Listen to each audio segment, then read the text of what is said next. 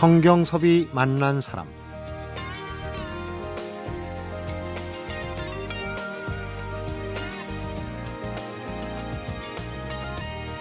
세계 25개 나라를 돌면서 365명을 만나서 그들의 꿈을 담아 세상에 전하는 사람이 있습니다.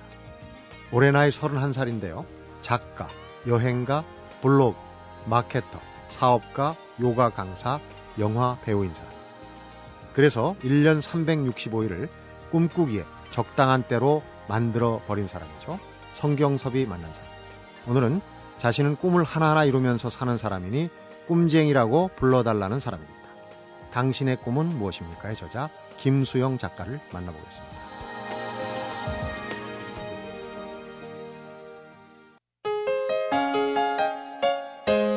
어서 오십시오, 김수영 씨. 안녕하세요. 네, 꿈쟁이라고 그러셨는데 네.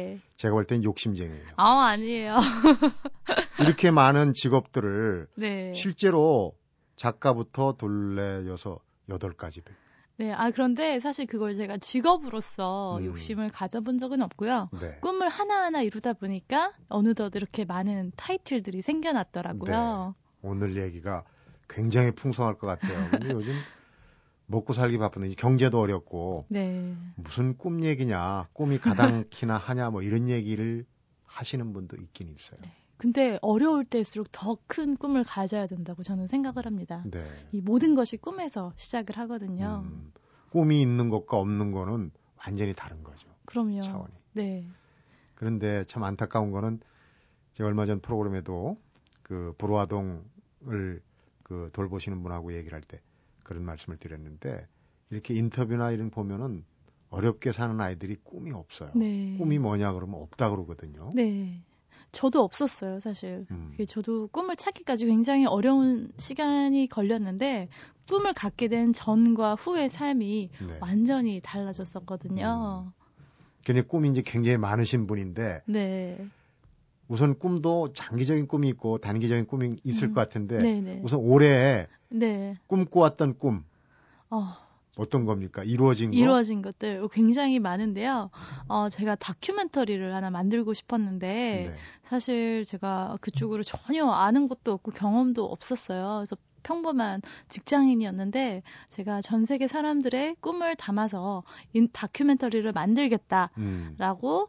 어, 생각을 결심을 하고 정말 캠코더 하나를 들고 전 세계를 돌아다니면서 찍은 것이 모여서 이제 7월에 어, 공중파 방송으로 방영이 됐어요. 네.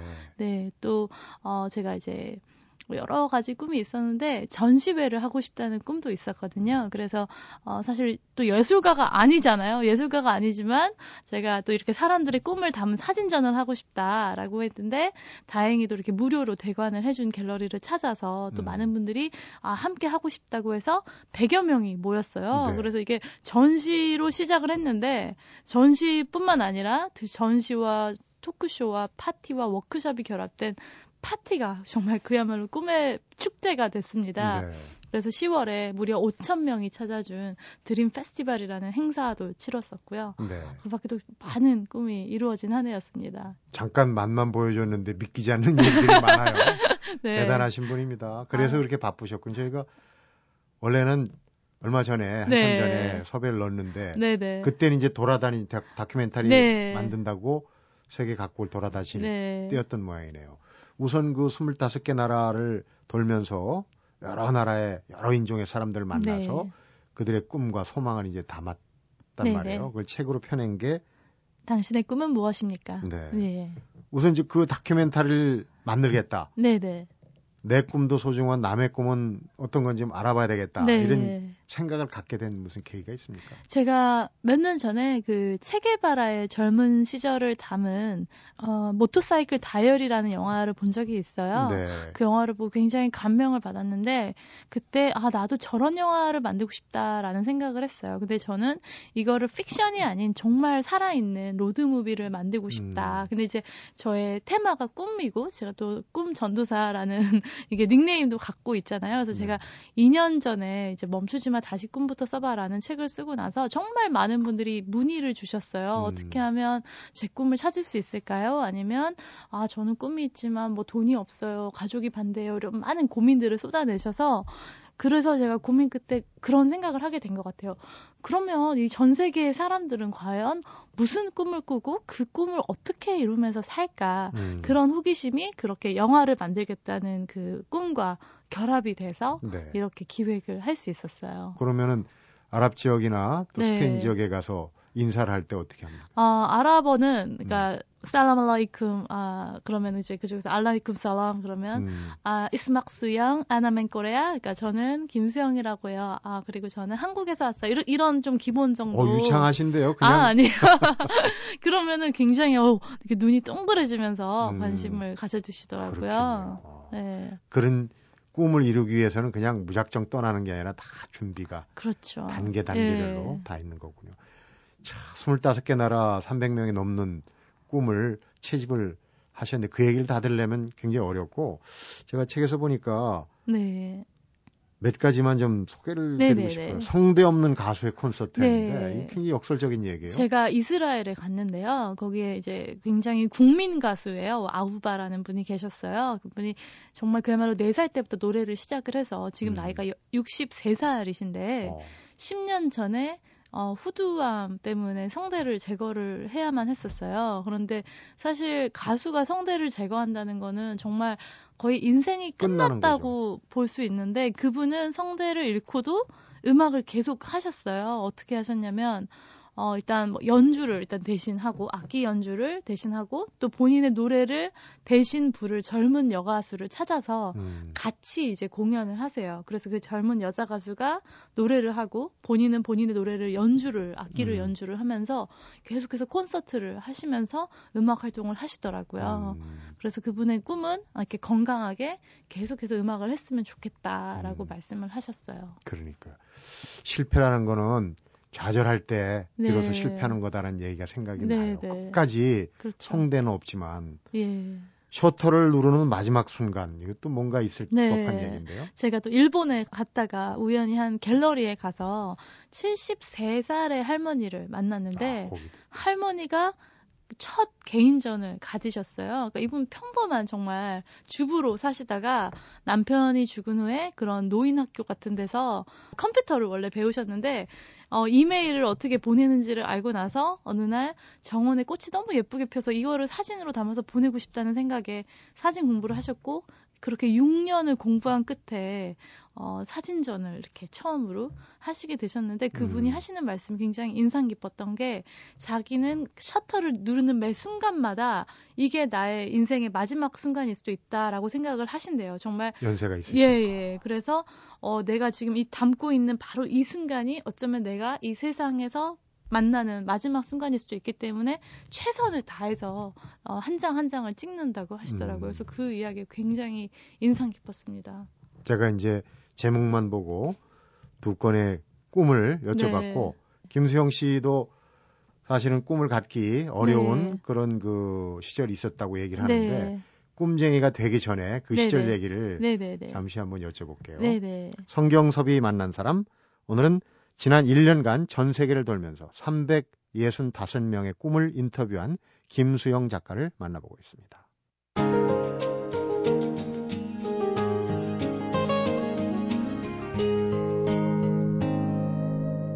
성경섭이 만난 사람. 초등학교 시절에 네. 장래 희망이 코미디 작가다 그런 예. 인터뷰를 봤는데 저는 거꾸로 그런 생각을 했어요. 참 웃을 일이 없었던 시절이 아니었나. 어렸을 때는 원래 제가 아마 아주 어렸을 때부터 끼가 굉장히 많았어요. 음. 그리고 이렇게 노는 거 좋아하고 춤추고 막 아이들 앞에 나가서 춤추고 발표하고 이렇게 끼가 많았는데 갑자기 집안 일이 어 굉장히 힘들어졌죠. 그래서 네. 그야말로 정말 화장실도 없고 주방도 없는 집에서 시골 집에서 살면서 매일 2시간씩 통학을 하고 그리고 아버지는 매일 이렇게 술을 마시고 학교에 가면 준비물을 못 사왔다고 선생님한테 혼나고 그래서 그러니까 정말 친구가 없었어요. 그래서 유일하게 의존했던 게 책과 뭐 음. 그런 코미디 프로 같은 걸 보면서 그런 꿈을 잠깐 가졌던 것 같아요. 근데 제가 코미디 작가의 꿈을 가지고 한번 친구들 앞에서 코미디 발표를 했다가 오히려 그걸 계기로 왕따를 당해서. 그 꿈까지도 접어버렸죠. 우리 김수영 작가는 잠깐 프로필을 말씀을 드리면은 어, 중학교 네. 중퇴였는데 네, 네. 검정고시로 실업계 고등학교를 예. 갔고 거기서 골든벨 네 맞습니다. 어 여왕이란 네.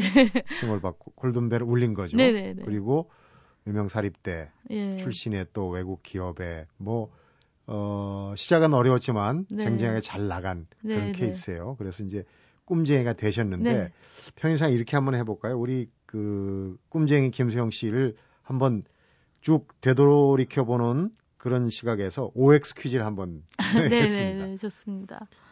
어, 김수영 씨는 유서까지 써놓고 보기 좋게 자신을 왕따시킨 아이들이 죄책감을 느끼도록 학교 앞 육교에서 뛰어내리려고 했지만 읽다 남은 몇 권의 책 때문에 자살 충동을 접기도 했다. 오. 오입니까? 네네. 그때 상황은 절박했네요. 많이 절박했죠. 그러니까 일단 어린 나이지만 살아야 할 이유를 못 느끼겠더라고요. 음. 학교에 가면 학교에서도 선생님들에게 혼나고 아이들하고도 왕따 당하고 또 집에 오면 집에 오는 대로 아버지가 이렇게 폭언을 막 하시고 음. 그래서 어떤 인생에 어떤 낙이 없었던 것 같아요. 참 어린 나이에 이렇게 말하면 웃기지만 그거를 빨리 깨달았던 것 같아요. 네. 예. 그리고 가난과 답답한 학교가 싫었던 중학교 시절에 반항심이 커지면서 자칫 문제아가 되어갔다. 담배를 피우고 술도 마시며 어른 흉내를 냈다. 폭주족과 함께 밖에서 맴돌았다. 학교로 돌아가고 싶은 생각은 눈꽃만큼도 없었다. 오. 그런 시절이 있었어요. 네네. 음. 그러니까 그랬던 것 같아요. 그러니까 초등학교 때 왕따를 당하면서 없었던 존재감을 중학교 때 이렇게 존재감을 좀 보여주고 싶은데 그 시절에 뭐 이제 뭐 예를 들면 서태지와 아이들이 데뷔를 해서 음. 거기에 맞춰서 춤추고 노래하고 이런 거 하면은 어 사실 그 또래 아이들로선 어쩌면 굉장히 정상적인 건데 당시에 선생님들은 저 저 까지네 이렇게 손가락질을 했거든요. 네. 근데 이제 계속해서 그런 여러 번의 충돌이 있었던 후에 어, 정말 걷잡을 수 없이 선생님들은 선생님들대로 너는 도대체 커서 뭐가 될래? 너 같은 거 제발 사라져라. 이런 말을 하고 또 음. 제가 자꾸 사고를 치니까 또 아버지가 나는 너를 포기했다. 이런 말을 하셔서 자존감이라는 게 없었던 것 같아요. 정말 될 대로 되라라는 음. 심정이었죠. 음. 그런 이제 일탈의 시간 뒤에 아무래도 책은 놓지 않으셨을 네. 것 같아요. 책을 많이 읽고 하다 보니 결국 이제 본연의 자리로 돌아가려고 했는데 중학 시절 얘기입니다. 네네. 근데 돌아갈 자리가 없었다고요? 그렇죠. 제가 그래서 계속해서 이렇게 정말 궁지에 내 몰리니까 집을 세 번을 나갔어요. 근데 이제 처음 두 번은 경찰에 잡혀왔고 세 번째는 제가 이제 가출에 성공을 했는데 그때 서태지와 아이들이 컴백홈이라는 노래를 발표를 했어요. 네. 그래서 그 노래를 듣고 정말 컴백홈을 했습니다. 노래를 듣고. 네네. 어. 그런데 학교에서는 이미 퇴학이었죠. 예. 없었고. 그래서 검정고시를 거쳐서 1년 늦게 고등학교를 들어갔어요. 음, 여수 정보과학고등학교. 예. 골든벨을 울릴 때 얘기를 좀 해주세요. 네. 그러니까 책을 많이 읽으니까 골든벨에 도움이 어, 되던가요? 사실 제가 이제 고등학교 1학년 때 꿈을 찾아서 이제 음. 기자가 되겠다는 꿈을 갖게 돼서 공부를 이제 독학을 했어요. 근데 사실 다들 이렇게 비웃었고 제 꿈을 짓밟았어요. 그런 상황이다 보니까 같이 공부할 친구도 없고 음. 2년을 도서관에서 정말 혼자 보냈는데 그러다 보면은 저는 책을 이렇게 친구 삼아서 음. 책을 한 권씩 보고 신문을 다섯 개씩을 읽었어요. 그랬더니 나중에 어, 수능 끝나고 저희 학교로 골든벨이 왔는데 그때 네. 나왔던 문제들을 다 풀 수 있는 원동력이 되지 않았나 싶습니다. 음. 골든벨 울리기 전에 왜 그 칠판에다가 네네. 뭐 이렇게 쓰지 않습니까? 예. 혹시 기억납니까? 뭐라고 썼는지? 아, 제가 사이버 요정이라고 썼던 것 같아요. 저의 그때 컨셉이어가지고. 사이버 요정. 네. 음, 지금도 요정 같아요. 아니, 아유, 아닙니다. 그런데 독학을 했고 네. 문자 그대로 독하게 했어요. 정말 독하게 했죠. 연세대학교 가서 영문학과? 예, 영문학과 음. 경영학 기준전공 어, 복수 전공을 네네. 하셨는데 그 뒤로는 이제 좀 보장이 됐겠죠 아무래도 명문대 어, 출신이고. 근데 사실 제가 대학교를 다니면서도 저희 가족 생활비까지 드리는 상황이었어요. 그래서 대학교 다니면서도 알바를 한 30개 정도 했던 것 같아요. 그래서, 30개. 예, 그래서 5년 동안 통틀어서 그래서 정말 과외는 일단 기본적으로 분당에서 일산까지 뭐 제 손을 거쳐간 제자들이 뭐 엄청나게 많고요. 음. 그밖에 뭐 정말 백화점, 뭐 은행, 부동산, 뭐 번역, 속기, 데이터 입력 정말 안 해본 게 없을 정도로 많은 일을 했었어요. 네. 그리고서 대학을 이제 무사히 졸업을 네. 하셨을 거고 그 다음부터가 이제 스토리입니다. 그럼 예. 대학 졸업하고 나서는 그 넘치는 길을 어디 가서 풀었습니까? 그러니까요. 제가 그러니까 사실 기자가 꿈이었는데 대학교 음. 1학년 때 이제 그 꿈을 빨리 이뤘어요. 그리고 나서 좀 방황을 많이 했는데 그래서 취업 시즌이 되니까 굉장히 혼란스럽더라고요. 뭘 해야 될지. 음. 그래서 어 보통 다른 친구들이 이렇게 가고자 하는 거를 따라서 다니다 보니까 제가 은행을 들어가게 됐어요. 그러니까 네. 미국의 투자은행 굉장히 음. 들어가기 힘든 곳인데 봉급도 많이 주잖아요. 예. 근데 정말 막상 들어가니까 이게 정말 적성에 안 맞더라고요. 저처럼 이렇게 저는 하루라도 빨리 돌아다니고 싶은 사람이 매일매일 이렇게 앉아서 컴퓨터에 숫자를 보고 있으니까 정말 하루하루가 괴로웠었어요. 음. 그러니까 이제 그 좋다는 직장도 결국은 소용이 없게 네. 되는데 네. 꼭 그런 마음 말고도 시련이 찾아왔어요. 네. 그때 제가 건강검진을 받았는데, 그때 이제 암세포가 발견이 됐다. 근데 음. 다행히도 이제 초기, 굉장히 초기였기 때문에, 어, 수술로 제가 이제 회복이 됐는데, 정신적인 충격이 더 컸던 것 같아요. 그래서 6개월 정도 거의 멘붕을 겪었는데, 그래서, 어, 제가 사람이 언제 죽을지 모르는데, 어떻게 하면 이 한 번뿐인 삶을 정말 후회 없이 살 수 있을까?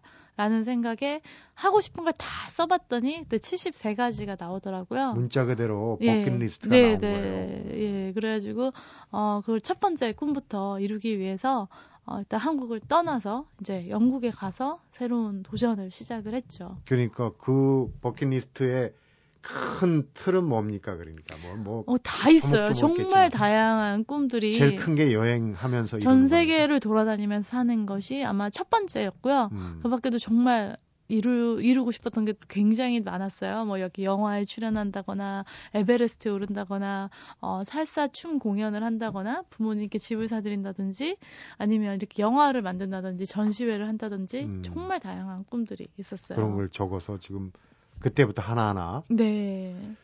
김수영 씨 세대는 제 주변에서도 보면은 지금은 어떤지 모르겠습니다. 영국 여행과 영국 연수를 많이 가려고 어, 하더라고요. 미국 쪽보다는 네. 그쪽 영국 쪽이 뭔가 그런 매력이 있습니까? 글쎄요. 저는 개인적으로 제가 좋아했던 당시에 좋아했던 분들이 예를 들면 리차드 브랜슨이라는 그 버진 그룹 창립자나 음. 바디샵의 창업자인 그 아니타 로딕이 저의 어떤 롤 모델이었어요. 네. 그래서 그랬던 부분이 있었어요. 아, 그런 이제 멘토 예. 격의 그런 네네. 분들을 한번 어떤 환경에서 하는지 네. 보고 배우려고 네. 꿈이라는 게 그런 것 같아요. 네. 따라가는 것도 꿈이거든요. 그렇죠. 그러면 이제 영국에서부터 꿈을 계획하고 실행하고 이루어가는 그런 부분을 네. 잠시 후에 들어보도록 하겠습니다. 성경섭이 만난 사람 오늘은 이런 세계 꿈을 쓰고 세계에 도전한 김수영 작가를 만나보고 있습니다.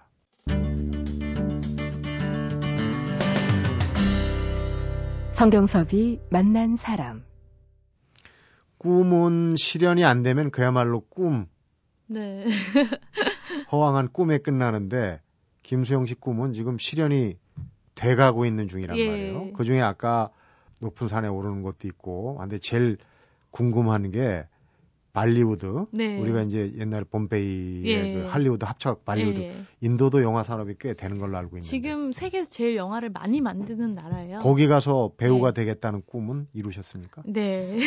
그래요. 굉장히 작은 역할이긴 하지만 출연을 했어요 두 음, 편에. 음, 영화 관계자들에게 아주 무작정 들이대겠다 이런 계획을 세웠다는. 네, 아 이거 계획도 없이 무작정 날아갔죠 정말 인도 문바이에 날아가서 어, 정말 인터넷으로 찾을 수 있는 모든 영화 관계자들을 다 찾아서 이메일을 보냈어요. 그리고 제가 아, 막 이렇게 얘기를 만나는 사람마다 제가 힌디어로 이렇게 말을 했습니다. 무제 헤로인 반나해, 무제 샤르칸 쌤 있나해. 그게 무슨 뜻이냐면 저는 영화 배우가 되고 싶고 샤르칸이라는 배우를 꼭 만나고 싶다.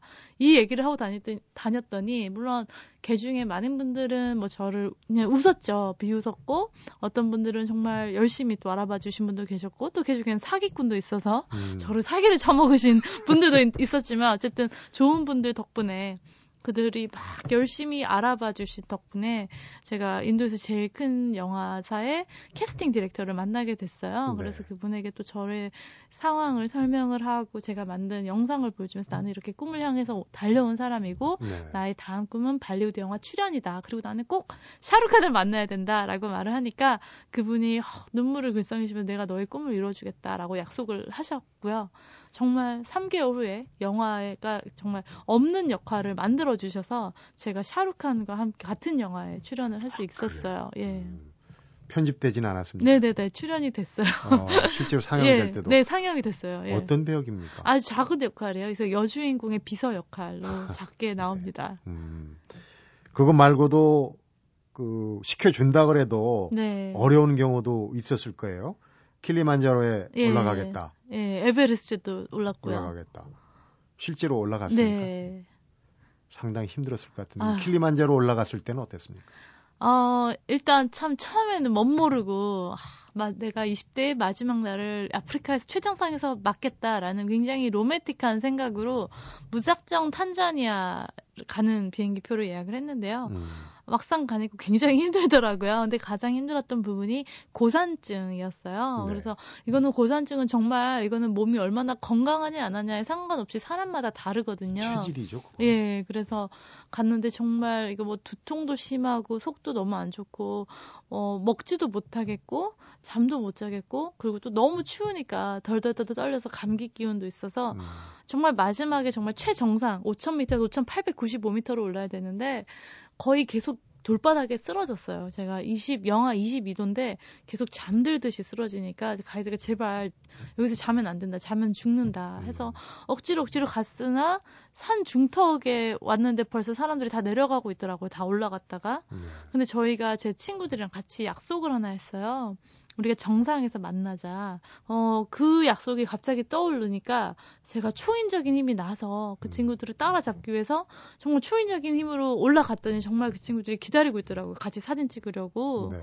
그래서 그 사진을 찍고 내려왔습니다. 그래서 음. 그걸 한번 겪고 나니까 에베레스트 오를 때는 제가 아 그래 고산증이 올 거라는 거를 이제 알고 있어서 왔을 때도 아 그래 이것 또한 지나가리라 하면서 이틀을 아프고 이제 다시 회복을 해서 또 베이스 캠프까지 올라갈 수 있었어요. 음, 얘기를 쉽게 하시기 때문에 저도 예. 따라 할 수 있을 것 같은데. 아유, 누구나 할 수 있어요. 실제로는 예. 어렵죠. 하고자 하면은 누구나 뭐든지 할 수 있습니다.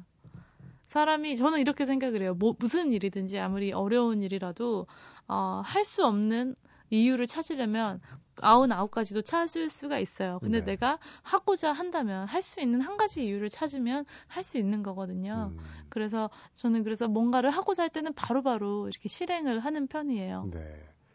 꿈이 있는 것과 없는 것이 다르다. 이제 사실 시작이 어렵지. 지금 네. 얘기 내가 꼭 해야 되는 이유 한 가지를 찾, 찾는다면 시, 작할 수 있다 그렇게 얘기를 네네. 하셨어요.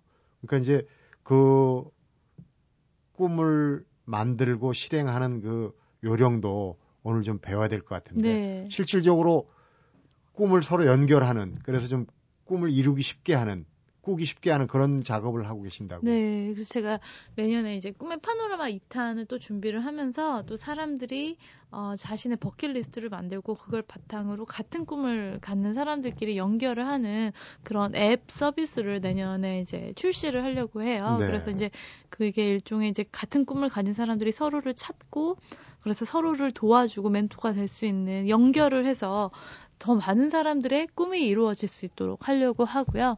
또 다른 한 가지는 이제 기금을 조성을 해서 어, 정말 실질적으로 사람들의 꿈에 투자를 하는 음. 그런 프로젝트도 준비 중입니다. 그래서 국내뿐만 아니라 제가 해외를 돌아다니면서 또 현지에서도 이렇게 어, 투자를 해서 어, 정말 그 사람들이 이제 꿈을 이룰 수 있도록 도와준 후에는 그들이 다른 사람들의 꿈을 이룰 수 있도록 도와줘야 되는 그런 의무가 있어요. 그래서 네. 저는 이걸 꿈 다단계 사업이라고 부르는데 그래서 이게 제가 뭐 처음에 10명의 꿈을 이루어준다면 그들은 각자 2명씩 총 20명 음. 또 20명이 2명씩이면 40명 이게 계속 늘어나잖아요. 그래서 그러다 보면 어느덧 이 전 세계가 꿈꾸고 꿈을 이룰 수 있지 않을까 하는 생각이 듭니다. 네. 지금부터라도 꿈을 좀 만들어서 실행을 해보겠다는 분들이 초심자가 네. 계신다고 치면 네네. 뭐부터 시작을 하는 거죠? 일단은 뭐가 됐든지 어, 좀 액션을 취해야 돼요. 왜냐면 많은 사람들이 좋은 이제 아이디어를 갖고 있어도 작심삼일하는 경우가 많거든요. 네. 이래저래 흐지부지 하게 돼서 어, 첫 번째 좋은 거는 일단 돈을 좀 쓰는 게 저는 좋다고 생각을 해요. 예를 들면 제가 킬리만자로를 오르겠다 했을 때 바로 탄자니아 가는 비행기표를 끄는 것처럼 음. 내가 아, 정말 나는 몸짱이 되고 싶어 라면은 당장 헬스부터 끊으세요. 일단 돈을 내고 나면 아까워서라도 가게 되거든요. 네. 그리고 두 번째는 사람들에게 자꾸 말하고 다니는 게 중요한 것 같아요. 이게 블로그라든지 social network를 통해서 자신의 어떤 꿈 또는 다짐을 자꾸 이렇게 막 사람들이 알게끔 하면은 그게 일종의 저는 약속이 되고 네. 어떻게 자신과의 어떤 의무가 된다고 생각을 하거든요. 그리고 또 그러면 이렇게 많이 얘기를 하면 할수록 또 기회가 생겨요. 네. 이 사람들이 아, 저 사람이 저런 걸 하려고 한다. 그런 걸 아는 순간 또 좋은 기회들을 연결을 해줄 수도 있는 것이니까 음. 세상이 정말 전 세상이 알게 하는 것도 중요한 것 같아요. 네. 꿈은 뭐 통상 젊은이들의 전유물이다 이렇게 생각하기 쉽거든요. 네. 좀 나이가 드신 분들도 꿈은 저는. 남녀노소 빈부와 전혀 상관이 없는 거라고 생각을 해요. 저는 어떻게 보면 꿈이 이게 인생의 방향이라고 생각을 하거든요. 우리가 다 같이 인생이라는 마라톤을 달리는데 어 그 어떻게 보면 그 꿈이라는 목적지를 향해서 달려가고 있는데요. 어, 그런 꿈이 없는 사람들은 이렇게 달려도 사실 방향성이 없는 채로 달려요. 그래서 네. 열심히 살아도 무엇을 위해 열심히 사는지를 사실 모르고 살다가 어느 순간 내가 왜 이러고 있을까 이런 굉장히 의문을 많이 갖기도 하는데 음. 그 마라톤을 뭐 이미 절반쯤 달렸다고 해서 더 이상 목적지가 없어도 되는 건 아니거든요. 네. 그래서 네. 정말 이 남은 인생을 알차게 살기 위해서는 자기가 원하는 게 무엇이고 어떻게 살아야 할지에 대한 생각이 정리되어 있는 것이 좋지 않나라는 음. 생각을 해요. 네. 오늘 청취자분들도 지금 방송을 들으면서 과연 나에게 꿈이 있었나? 꿈이라는 걸 내가 잊고 살지 않았나 하는 그런 이제 경각심을 주는 네. 어, 근데 만약에 꿈이 내 꿈이 뭔지 모르겠다. 정말 너무 어렵다라고 생각이 든다면 이렇게 생각하면 쉬울 것 같아요. 내가 만약에 1년 후에 죽는다면 음. 나는 그 1년 동안 무엇을 할 것인가?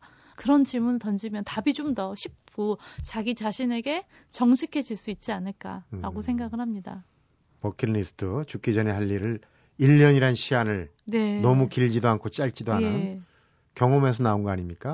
예전에. 네. 어. 정말 31살 나이에 담고 있는 생각치고는 굉장히 옹골찬 생각을 갖고 있습니다. 끝으로 네. 이런 질문을 드려보겠습니다. 인생 전반을 세 단계로 나눠서 네네.